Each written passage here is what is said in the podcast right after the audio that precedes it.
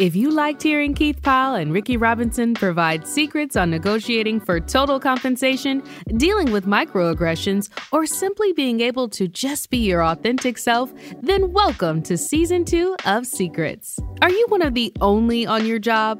Do you wonder why the same type of people continue getting promotions? Have you dreamed of getting to the top but don't know how? Welcome to Secrets Season 2, a podcast devoted to showcasing dilemmas faced by underrepresented employees in their quest to climb the career ladder. Your hosts, Keith Powell and Ricky Robinson, have experienced the corporate grind for more than 20 years. Now they want to share their adventures, pitfalls, and C suite secrets that they've learned along the way. So let's fill up those cups and get started. Here are your hosts.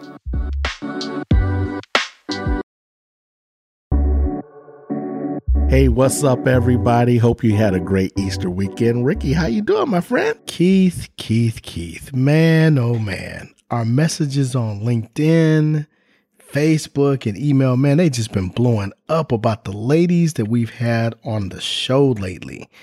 I mean, man, we've had Dorit Sipis. Yeah, and that stuff she was talking about by transformational whiteness, we got so many comments about that. Absolutely. We've had Teresa Robinson. Ooh wee.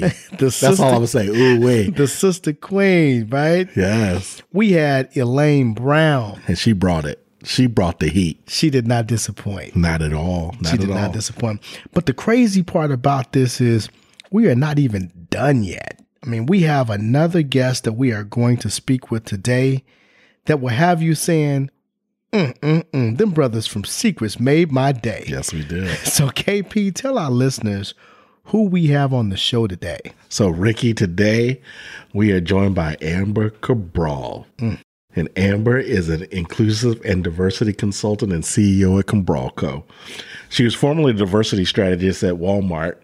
And Amber founded Cabral Co. to guide organizations of multiple sizes and scope seeking to create and execute strategies that achieve sustainable and inclusive behavior shifts in the workplace. That's what we've been talking about, right? Absolutely. So she's passionate about nurturing the next generation of decision makers. She serves on the board of multiple nonprofit organizations, including Brown Girls Do, that are committed to promoting diverse representation in the arts and workplaces and communities, as well as empowering women and girls globally. And she just completed her first book that we've read. I've Yeah. actually read it twice called Allies and Advocates, which was published in 2020. This is a must read, Ricky. I mean, this is a big deal. I mean, this is a real book. you know, this is It not is. cliff notes. This is not like some some small article. This is a real book. Audience, all I can say is what an amazing conversation that we had with Amber. I cannot wait for you all to hear this. Yeah, this is gonna be fire again. One more, one more again. That's what we do. That's right. That's what we do. And in this episode, Ricky and I will speak about uh, a few examples of how corporate America has aligned on the consistency and timeliness of its message when it comes to dealing with the race. And we will share excerpts from our interview with Amber, where she speaks about performative allyship, skin color, white privilege, and white fragility. and we'll close out with Amber sharing secrets from her book regarding the six steps to being a better ally and a very timely secret for Black women trying to find their voice. Yeah, so I'm thinking about this right now, and number one, that conversation was with Amber was just amazing. I mean, It was. I mean, we're talking about stuff that was recorded. Once we stopped recording, that's when it really got good. oh too. yeah, we had a good time. So we just have to just you have to trust us. It, we was talking. We was, Yes. That's why we said breaking bread. Yes, yes, that's right. But it's crazy when you think about the various responses from corporate America that we have experienced over the last few years. I mean, Yeah. this is kind of like clockwork. Now, I know we talked about this in earlier episodes, Yep. but again, we're not making this stuff up. Not I mean, we're just talking to you about what we see. So, again, we talked to you about the predictable instincts in episode one for this season, season Mm-hmm. 2 But let's do just a quick recap. Yeah. Okay. Not to minimize or make light of any of the events that have caused corporate America to actually react. Okay. Or to give the illusion that they're reacting. Yeah, right. for sure. But remember how it was like the flavor of the month for corporations and leaders to make statements about how reprehensible it was to take advantage of women with respect to the Me Too movement. Oh, yeah, I remember. Okay, well, if you remember, do you remember any of this though? So many statements were made, but were there sustainable changes that impacted the boardroom or gender representation in the C suite? Uh, let me think about that. well, don't think too long, okay? Because right. I don't want you to trip over uh, a zero response, right? right. but but actually, as we think about the sustainable change, I mean, we can just look around and kind of see that we're still in the same boat. You're still in the same boat. And mm-hmm. that was mm-hmm. just that was four years ago with Me Too yeah. and all that stuff happened, right? And then then all of last year and a short time prior to then, the performative thing to do is to make a statement regarding violence against black people with the Black Lives Matter movement, right? People put up black squares on social media. You got the checks the reparations, if you will, going mm-hmm. to black businesses and charities all of a sudden. The new commercials with all these black folk on them, slogans on the basketball courts, everybody hiring a chief diversity officer all of a sudden. Again, this is all appreciated on some level. But we here at Secrets like to talk about the long term sustainable investment and change that's necessary to move the bar, right? And if these are one off acts, then it's just performative at best. And it's actually harmful you know, at its core, if you're just doing this one off shit. I mean, it's like placating, you know, things. Right. Yeah, yeah, yeah, yeah. I hear you. I hear right. you. I hear you. But you don't really have any real. And if just be patient. Right. Just be patient. Just we be heard patient. you. It's important to us. Right. just exactly. be patient. Didn't you right? see what I did? Right. Now, unfortunately, we are here again as we now begin speaking on our outrage about the violence against the Asian community. Whew. Now we know that the last administration, and not to pick on anybody, right? I'm just we're just talking yeah. about recent events, right? right? The last administration did absolutely no favors to our Asian community. None at all. As we heard countless times about the origins of the coronavirus, referring to it with a derogatory phrase as the Kung flu and the China virus.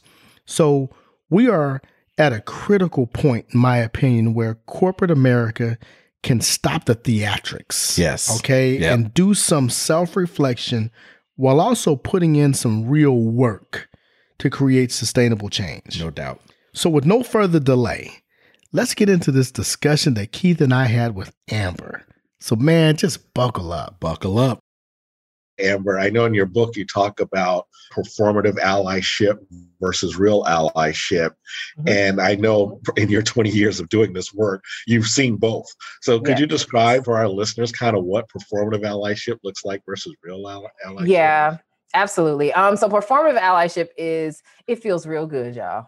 so you you, you really think you really think you're in there and you get a book deal. Right. You get a book deal. That's Listen, right. Okay, you feel like it's going right, right? It, it's not always that, and so performative allyship is essentially when you know you insert yourself into a space and believe that you are being helpful, but what you're really doing is seeking a bit of recognition or some kind of reward or some kind of an acknowledgement or attention.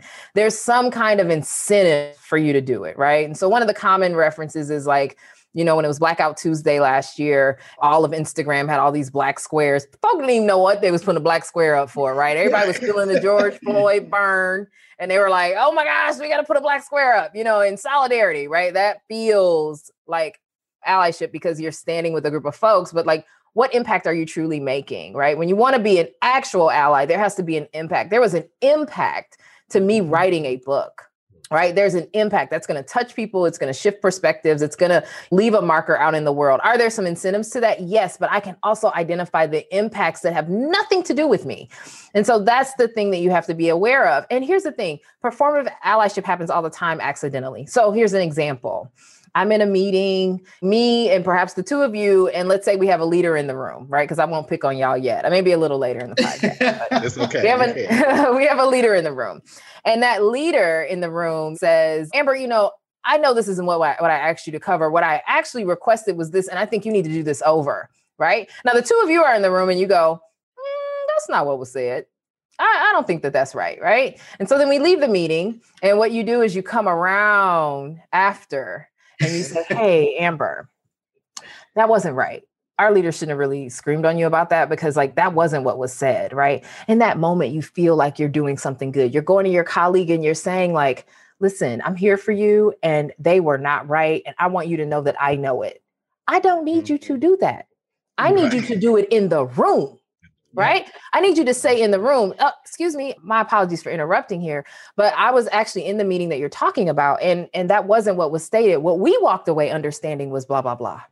That is allyship. Mm. Sometimes it's uncomfortable. And again, that goes back to that inclusion thing. We think it's always going to feel good, but it don't feel good sometimes to have to step in and say things to challenge. But that's what allyship really is about. The performing part of it is you feel good because you came and told me hey, that's not right.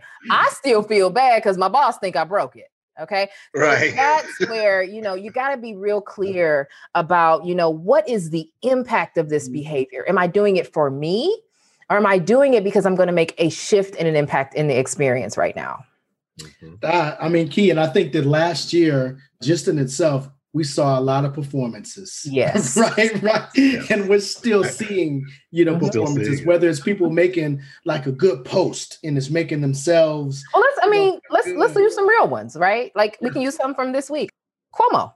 We're going to talk about Governor Cuomo. Governor Cuomo was on television every day at the beginning of the pandemic. People were tuned into his report like mm-hmm. you know he was speaking to the nation it yeah. was i mean very very just incredibly wonderful political performance, right? People were like, oh my gosh, this is the kind of leadership that I am craving. And you thought that that was right. And now we're getting all these stories out about the things he was not doing, about yeah, the labor that was not happening, mm-hmm. about the mm-hmm. impact that he wasn't genuinely doing, but he looked like it, right? That's mm-hmm. performative allyship. And that's dangerous. Look at all the people that have died. Look at all the risks that was put into place because you put on a show and we were paying attention. We were sold and we were bought in. And now we're finding out, oh, but it was just a show.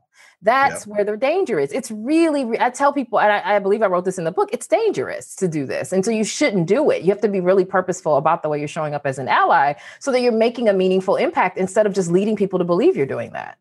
Yeah. And one, one that gets me, Amber, because I'm a finance guy, is like all of a sudden all this money started dropping out the sky.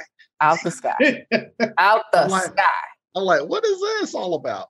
And thank you, because I, I, appreciate you know some of the ways that that has benefited Black communities, including Brown Girls Do Ballet. We are grateful for your donation dollars, but like that just tells me like, oh my gosh, like how long were you telling me that you couldn't?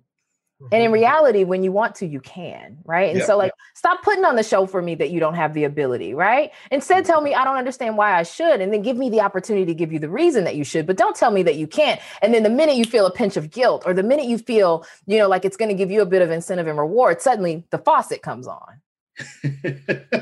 yeah, no, I mean that that's absolutely true, and I think that having people out there willing to talk about this truth is helpful. But I think the bigger part of this, though, is as a leader of people in, in corporate America, we got to stop the performance. Yeah. Like we actually have to do the work and, yep. and hold ourselves accountable there. Correct. So you also speak about perceived assumptions that people have about you, even being with short hair or maybe even with your yes. complexion. Can you touch on that for us if you can, from an identity and privilege standpoint?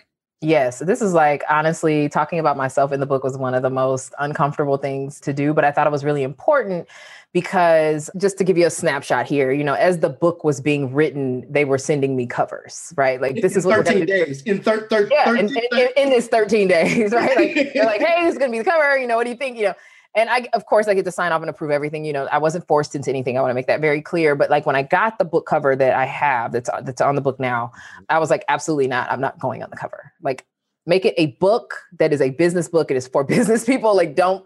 This is not an autobiography. Do not put me on there. And like, they were like, but wait, you know, this topic and like, you know, you're a black woman and we really want to make sure that people know that it isn't just like a white woman, your name's Amber. I'm like, oh, those are valid points, you know, Amber Amber is, you know, there's some black Ambers, but yes. traditionally a white girl's name. And so I struggled with it. And, you know, this was my opportunity to show up as an ally as well. And so I wanted to be very purposeful once the decision was made, okay, it makes sense for me to be on the cover of the book. And I had to unpack what my reservations were. And one of them is I am a very fair black woman. I am light skinned. Okay. I am the girl that they like, oh, that light skinned girl. Like that's me. All right. Do, they say, do, they say, do, they, do they say skinned or do they put another ED on there? Skinned it did. Yeah, I mean, all of it. Yes, light skinned it. Okay. Yeah, that's me. And so I'm like, I'm I'm very, very, very fair, you know. And so as a result of that, there's a lot of privilege that mm-hmm. happens. People, I, I can be racially ambiguous when I choose to. I've got this nice little natural hair going on right now, but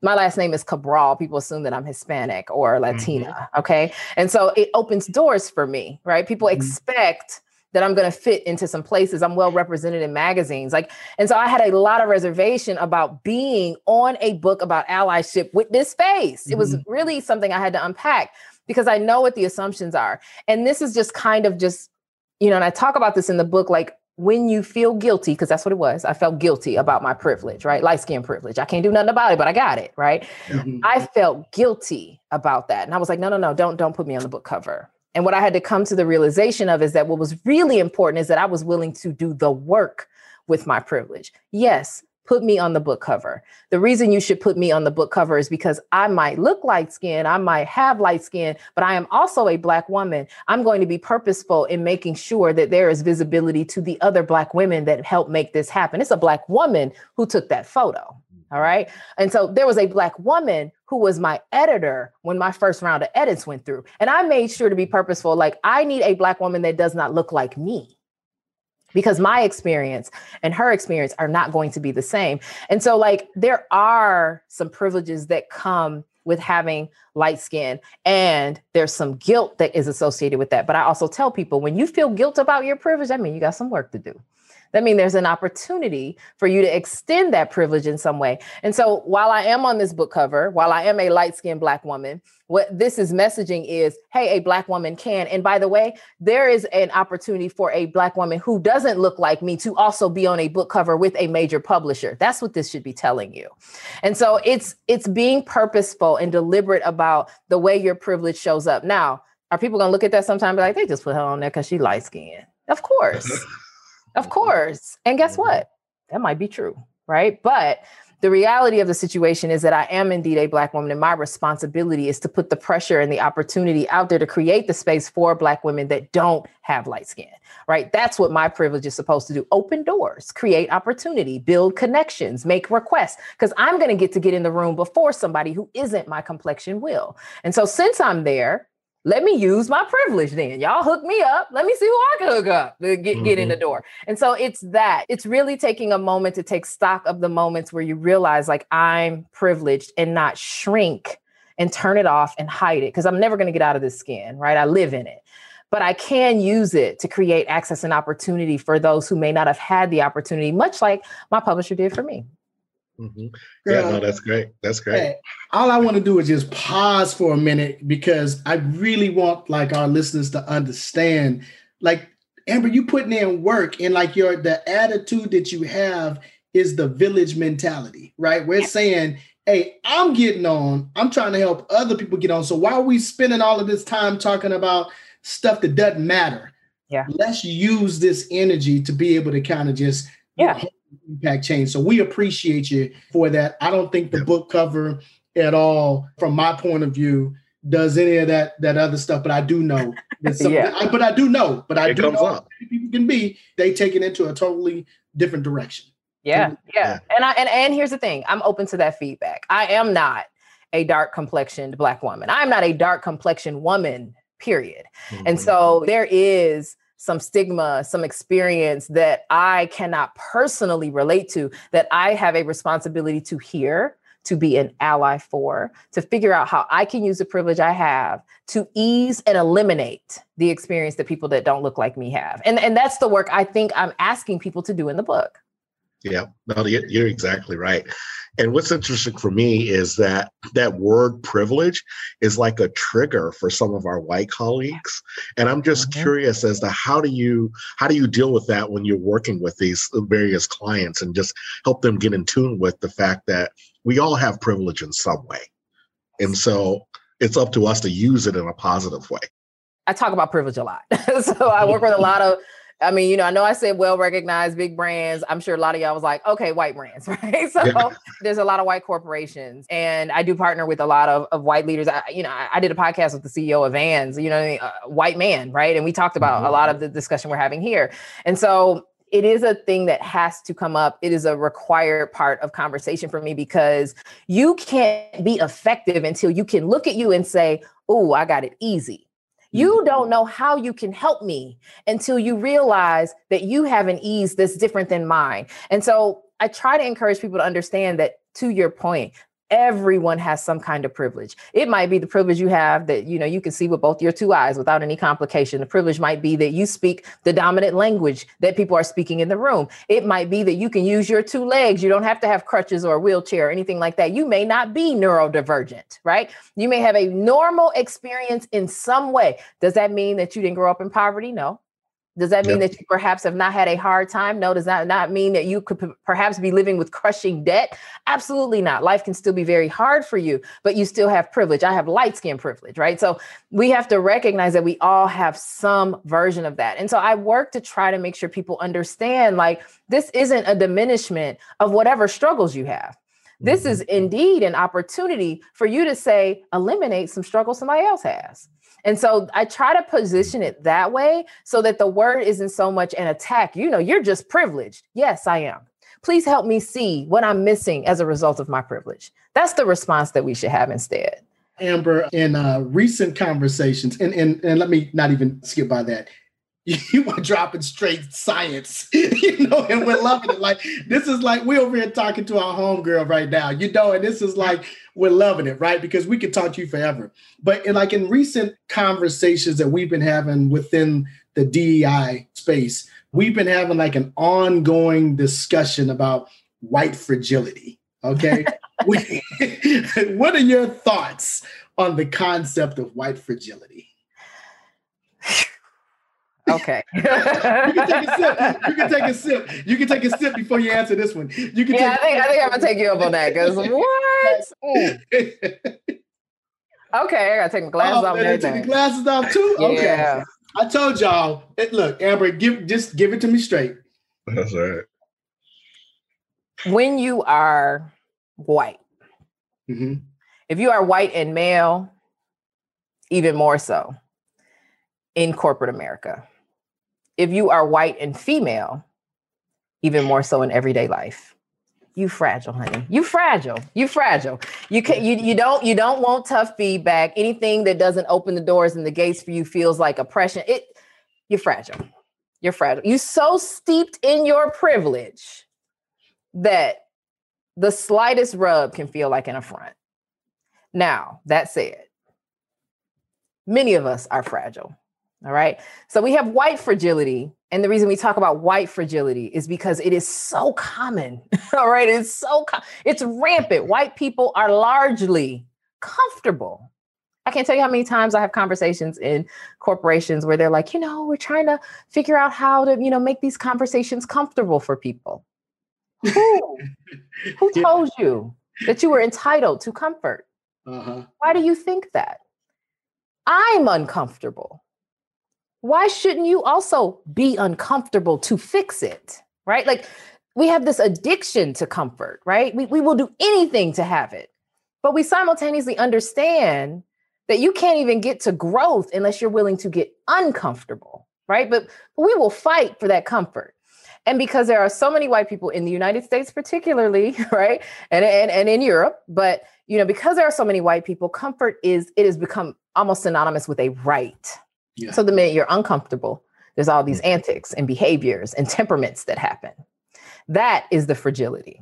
All right. Now, does everybody perform that way? Absolutely not. But I want to also make it clear like we have two words working here we have white and then we have fragility. Let's talk a little bit about fragility because sometimes men are fragile. Yeah. all right. Sometimes men are fragile. Don't matter what kind, men can be fragile. Okay. And so I want to be clear that, like, that's because you're rooted in your privilege. And you're like, wait, this, I am entitled to this as a man. I should have, and you are indignant about it. That's you being fragile. All right. There are times when people who are able bodied are fragile. And so like the fragility can exist in a myriad of levels, right? And it's it's this sense of entitlement. I expect when I turn my water on that it's going to come out at the temperature I set when I turn the switch. That's it. The lights will come mm-hmm. on when I hit the button. The minute there's a problem because there's a snowstorm in Texas that is taking everything down, I am fragile. What is happening here? I don't understand. That's fragility. Mm-hmm. Is your reaction to what you did not expect being indignant? How dare you? What made you think that this could happen?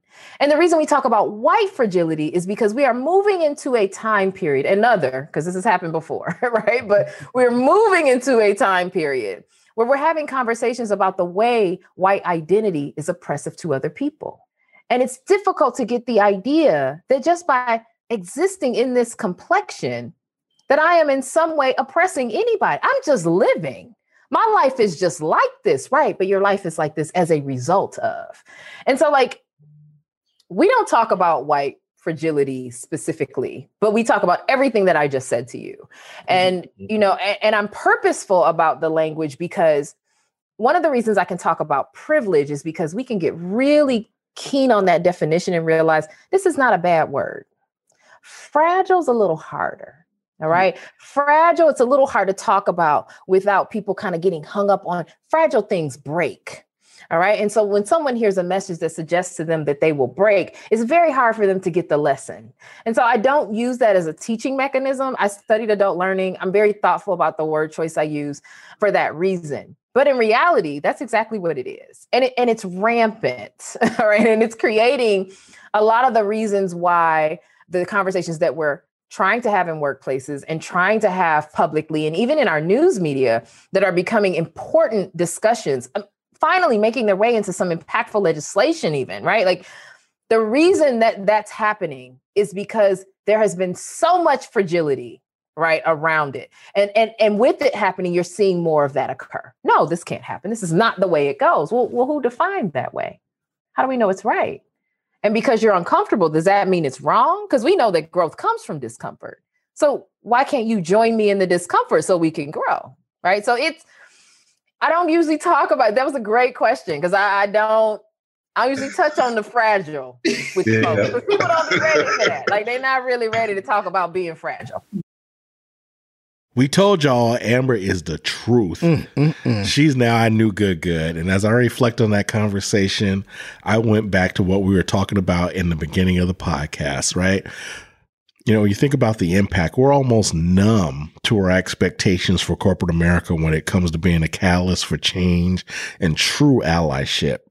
We might get a statement, a social media post, or maybe even a token gesture of empathy.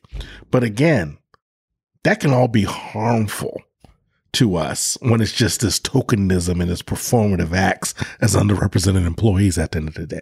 I mean, look, Keith, I mean, the moral to the story to me, like, honestly, is look, corporate America, we see you. Okay, we see what you're doing. You. you. know, I'm not falling for the okey doke, right? Got my side eye. The theatrics that predictably happen over and over again, they just need to stop. Yes. Okay. We need to hold our corporate leaders to account, hold them accountable. Yes. No doubt about it. And so, to bring this point home, as we always do, we bring you these receipts, right? We just got a couple for you today. We just go keep it, keep it tight. You know, our receipts today will point out why allyship and more is still needed for underrepresented employees. And look, Keith, we're not making this stuff up. Not like like I, like I know y'all get laughing and and in with me and Keith over here as we're doing this stuff, but we spend a lot of time trying to come up with some relevancy you know, for the topics that we're speaking about. And it's not that hard. It's not that hard. it's not that hard. So, Ricky, I just had to point this one out too because I just saw this article recently and it pointed out that in the history of America, there's only been 20 black executives who have made it to the chairman or CEO position of a Fortune 500 company. Wow. There are currently four CEOs with two sisters, right? Two of them are sisters. Rosalind Brewer, she just took over as CEO of Walgreens Boots Alliance in March. And then we got Thasunda Brown Duckett, who will take the reins of TIAA uh, CREF in May. And she's actually taking over for another brother, Roger Ferguson. So Mhm. the numbers ain't going to change at the end of the day. We're still going to have four. So think about that 20 black CEOs in the history of corporate America. Oh, my my goodness. I mean, it's like I know we celebrate when when something good happens, Right. but think about how many times it didn't happen Right. and it's not happening. And how many see this Fortune 500 and how many times has he changed over? Yeah. And how many how many hundreds of years we had corporations? So we're not just talking about 480. We're talking about way more That's right. opportunities. The first one was in the 70s. right. So check this out. Receipt number two. Now we talked about this receipt in our season one episode on white allyship, but I wanted to bring it back. Each year, the National Urban League puts out a report called The State of Black America. The Equality Index summarizes how well black people are doing compared to whites in the areas of economics, health, education, social justice, and civic engagement. And they represent that by a pie. Mm-hmm. The 2020 Equality Index is 73.8%.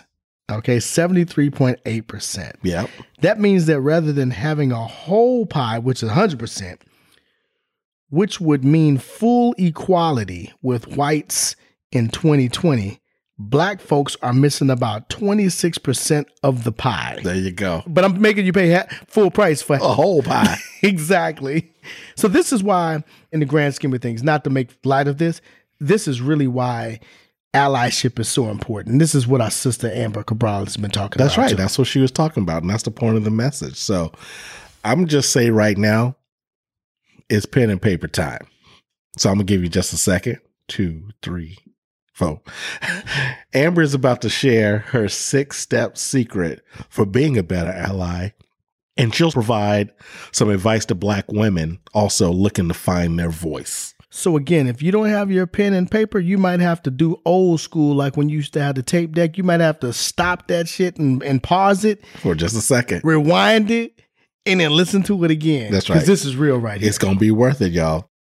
in our episodes when we do our podcast we have a, a part of our podcast that we call secrets right and that's what the podcast is all about is providing c-suite secrets for employees on how to be better people in the workplace Yeah. and so i know in your book you talked about six behaviors that folks could embrace to be better allies and i was wondering if you could give like a cliff notes version because we want people to buy the book Yeah. so don't, you don't give them all the tea. Don't give them all the tea. Just give them a Cliff Notes version so they want to go buy this book real Yeah, fast. So of- of absolutely. just those six behaviors. sure, I can do that. So the first one we kind of touched on a moment ago. Um, expect to be uncomfortable. Like you got to be willing to be uncomfortable. You have to be open to the possibility that the life that you are living is in a little bit of a bubble because you real attached to your comfort. All right. But we don't get to include other identities unless we are willing to be a bit uncomfortable. And that can be uncomfortable with ideas, that can be uncomfortable with conversations, that can be a comfort- uncomfortable with approach, right? So we we need to be expectant of that um, discomfort to kind of show up as a first step. You also want to make room for imperfection. And, and when I say make room for imperfection, I'm speaking about making room for your own as well as making room for others' imperfection. Now, we tend to think, you know, I got it. I'm going to tell you all the ways you're not doing it right. Right. But when we're thinking about including people, you're talking about identity. Everybody's different. What Amber's going to need when she shows up in the room is going to be a little bit different than what Ricky's going to need. It's going to be a little different than what Keith is going to need, right? So, like, we need to be thoughtful about how I can make space for the possibility that I may be imperfect in how I'm engaging. And the way you, you know, you really want to do that by building different relationships with folks, folks that are not just like you, so that you can start to kind of be attuned to, oh, I might need to shift a little bit here. It's kind of like, you know, if you're going to talk about the example I often provide, you know, internally, not in, in front of corporations, is like if you're going to explain sex to your grandmother, it's going to sound a lot different than if you're going to explain sex to your husband. Your language is going to be different there, right? Your mm-hmm. energy around it's going to be different. The delivery, the content that they get will be the same, but you're going to be a bit different. And so being able to flex and give room for people to have that imperfection and you show up imperfectly. We're going to mispronounce names, we're going to step on toes, all those things are going to happen. And so we got to make space for that imperfection in ourselves and in others as we're growing. Okay. The third thing is to make sure that you seek and expect feedback. The key part of that is seek. Okay. Seek. Mm. We tend to not go find the feedback. If it comes to us, we might be open to hearing it, right? But like we are real funny about people giving us feedback. And in reality, the only way you can show up as an ally, the only way that you can show up as an advocate, the only way you can actually do inclusion well is to actually get some feedback. You're not going to know what you're doing wrong you're not going to know because you're going to be out there doing things with your best intentions. And so the only way you figure that out is by people giving you feedback. And guess what? Everybody's scared because they trying to stay in a little comfort bubble because they fragile. And so mm-hmm. they're not going to come run up on you and give you the feedback. You got to invite the feedback. You got to go get it. And so seeking and expecting feedback is a big part of it as well. Fourth one, you want to make sure that you're giving the feedback. All right. So I got to give you feedback too. So like sometimes we think it's easier to give feedback. And, and a lot of times, depending on what it is, it is easier for us to kind of roll up on folks and be like, listen, let me give you some feedback, some things you could have done better. Right. That's, that's kind of our nature a little bit, especially when it's someone we care about. But the other thing that's really important is that a lot of times we don't say anything because we don't want to talk about that uncomfortable thing, right? Because it goes back to that, ooh, I'm uncomfortable. I don't know if I should be the one to say it. Am I going to get myself in trouble? Wait, maybe I'm remembering that wrong. Should I be the one to say it? You know, all of those things go through our brains you got to make sure you're willing to push past that and say, wait a minute, I got to give some feedback here. This is incredibly important. I can see where there may be harm because I did not speak up and give feedback. And so that's a critically important part. Number five is be an attentive listener. We are bad listeners. Even those of you listening to this podcast, you're a bad listener. we are all bad listeners. Mostly because many of you are listening to this podcast, like, what's the action? What am I supposed to do? All right. We like to listen for the thing to do. But when you're trying to be an inclusive person, sometimes you've got to listen to more than just the thing to do. You've got to listen to the story. You've got to listen to the why. You've got to listen to the incentive and the motivation behind it. You've also got to make sure that you're being an attentive listener and letting that person know you're listening with simple responses. Mm-hmm. Yes, absolutely. Right. Things like that are very useful. Sometimes the way we listen is we say, Oh, yeah, girl, let me tell you when that happened to me. This is what I did. We now it's our story. Okay? yep. That's how we listen. That's not listening. That's not an attentive listener. And so we want to be very cautious about how we bring listening to life. And then the last one is exercise your empathy. Like you know, make sure if you feel a thing, you don't stuff it down. You know, we try to shut things up, particularly in corporations. Oh, let me not, you know, show any feelings. You know, you got to make sure you're you're listening with empathy and paying attention with empathy and extending your empathy and showing your empathy because this is hearts and minds and feeling work. You are talking about human beings. You're talking about the way they are experiencing life, the way you are experiencing life with them, the way you are doing that together in your workplaces and your shared spaces and your grocery stores and your elevators, all of that stuff. And so you have to be willing to like pay attention to that little energy in you that's saying, Ooh, you might want to call and check on your friend that just lost their job. You know, y'all haven't mm-hmm. talked in a while. Just do a quick check in. I got one final question. One sure. final one. So, sure. what advice would you give Black women in terms of finding their voice and advocating for themselves? Ooh, that. so you you're, you're touching a little bit on what the next book might be about, but and I'm still working that out. Yeah. You know, the thing I think that is the most important is you get to decide who you are. Mm-hmm. You decide who you are first. Make the decision. Are you the person that's not going to raise your voice? And if you're not that person, then don't allow the circumstances around you to make you be that person. And so, like when I get out of bed every morning, I make some decisions about my day. This is going to be a good day. I'm going to deliver well. I'm going to win. I'm going to say what needs to be said. I'm going to be brave. Right. And so, I think one of the things that's really important for Black women is like so many things happen to us in a corporation or even in our personal lives or just in the greater society that would lead you to believe that you don't get a say about who you are. I don't get a say about how I experience childbirth or like engaging with the doctor. I don't get a say in how I'm going to, you know, experience dating. Like I'm at the mercy of all this data and these statistics and circumstances, and I am pushing back against that, but also still trying to be seen a specific way. I don't do that. This is who I am. This is who I want to be. And so the person that I am and the person that I want to be, I am committed to that. And I am so committed to that that I am willing to risk you thinking something that is not me to stand up for my values, to stand up for my opportunity to be seen as a whole human, to stand up for my right to speak up when something isn't equitable for me.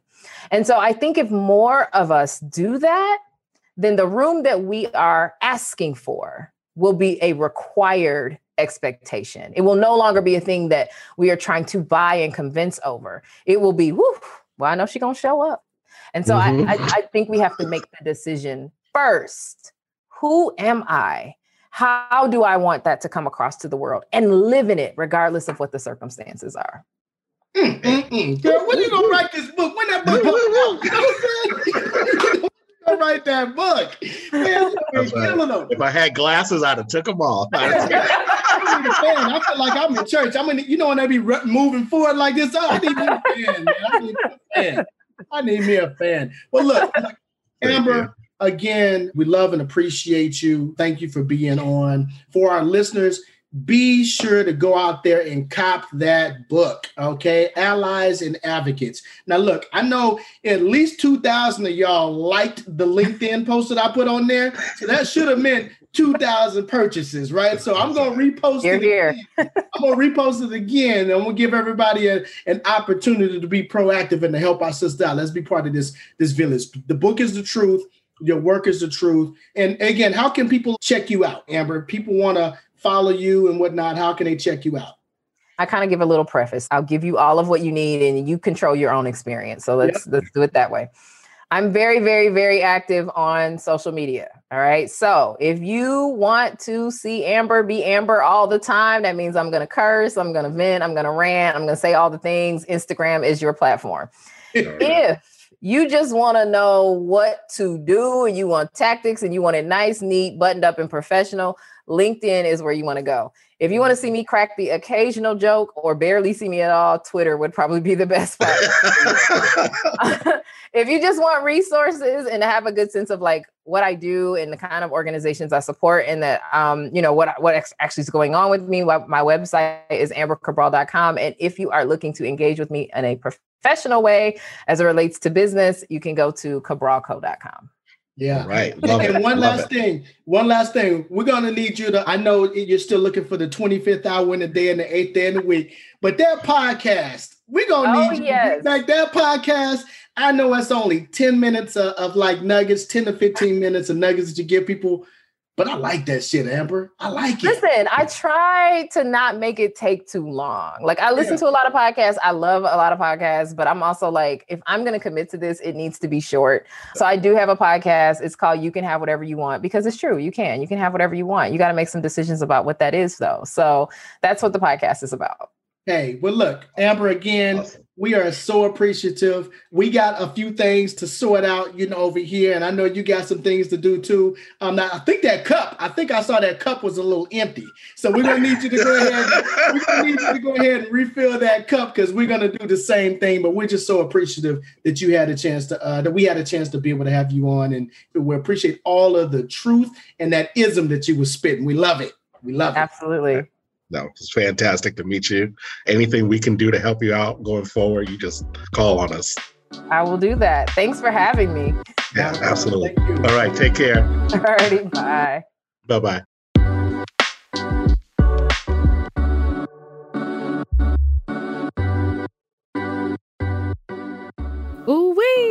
Thank you all for listening today. Hopefully, you gained a secret or two that can be applied as your journey continues. If you are motivated and excited after listening to Keith and Ricky, please subscribe to our podcast, share with friends, and donate via Patreon. Check us out at www.secrets.com to get more information about our secret services. Don't forget to tune in next time for more hot fire. Until then, cheers.